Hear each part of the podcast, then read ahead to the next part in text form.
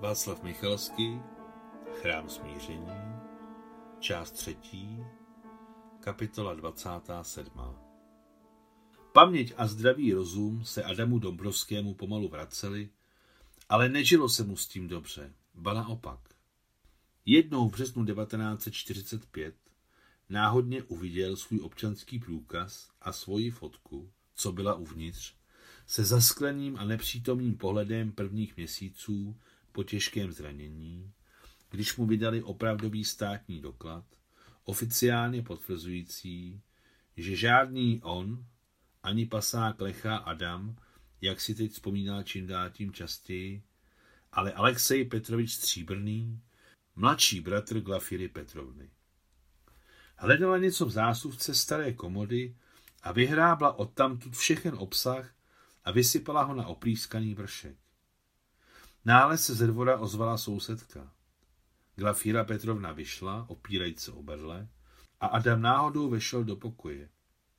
Teď si vůbec nemohl vzpomenout proč.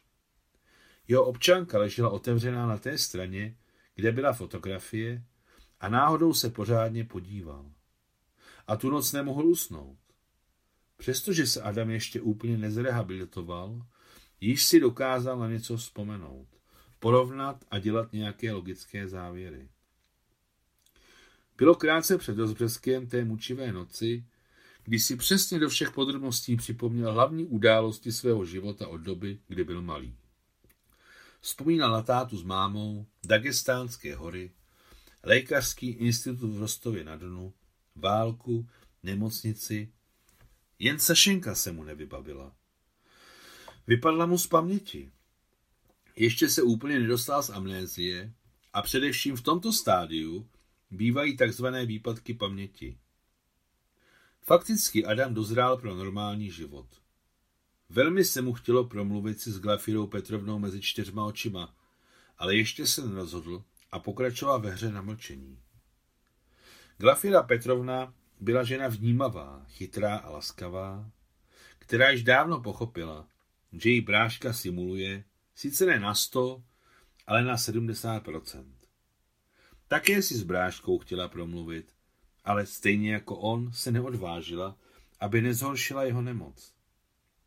To, že amnézie ještě neodezněla úplně, bylo podle Glafiry Petrovny jasné i bez lékařů. Tak žili a očekávali promluvu, která byla každý den nevyhnutelnější. Proběhl březen a duben, začal květen a v něm nad zemí zahřměl den vítězství, který přinesl do Adamova života ještě jednu novou kvalitu, která všechno ještě víc zamotávala. Ksenie za ním chodila ke vzdáleným roklím každý den.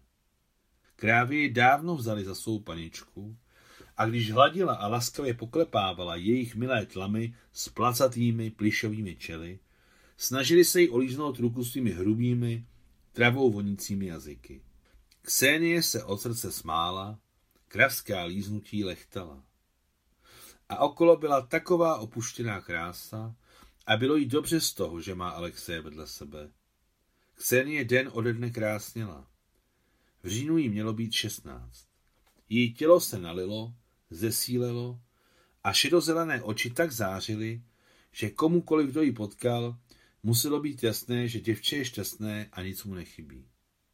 Kromě její lásky ji nic ostatní nezajímalo.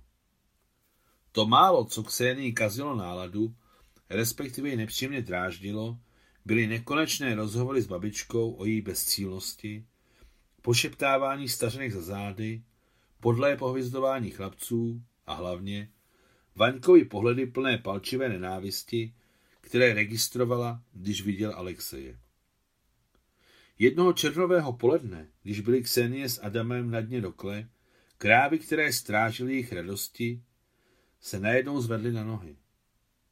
Vysoko nad Adamem a Ksenií, na kraji rokle, stála Vaňková postava černá jako uhel. Černá z toho důvodu, že mu slunce svítilo dozad. V té figuře bylo cosi zlověstného a zároveň smutného. Ty parazité, Vyskočila z travního lože nahá Ksenie, hned si vzala Adamův vaťák, který byl po kolena, a rovnou se vrhla nahoru. Ty parazite! Vyhodila Vaňka, který polekal za kruh znepokojených bučících krav. Ještě jednou tě načapu a uvidíš. Ksenie dlouho stála nahoře a hleděla, jak mizí směrem k osadě odaný přítel jeho zmizelého dětství a pak se spustila za Adamem. Konec 27. kapitoly.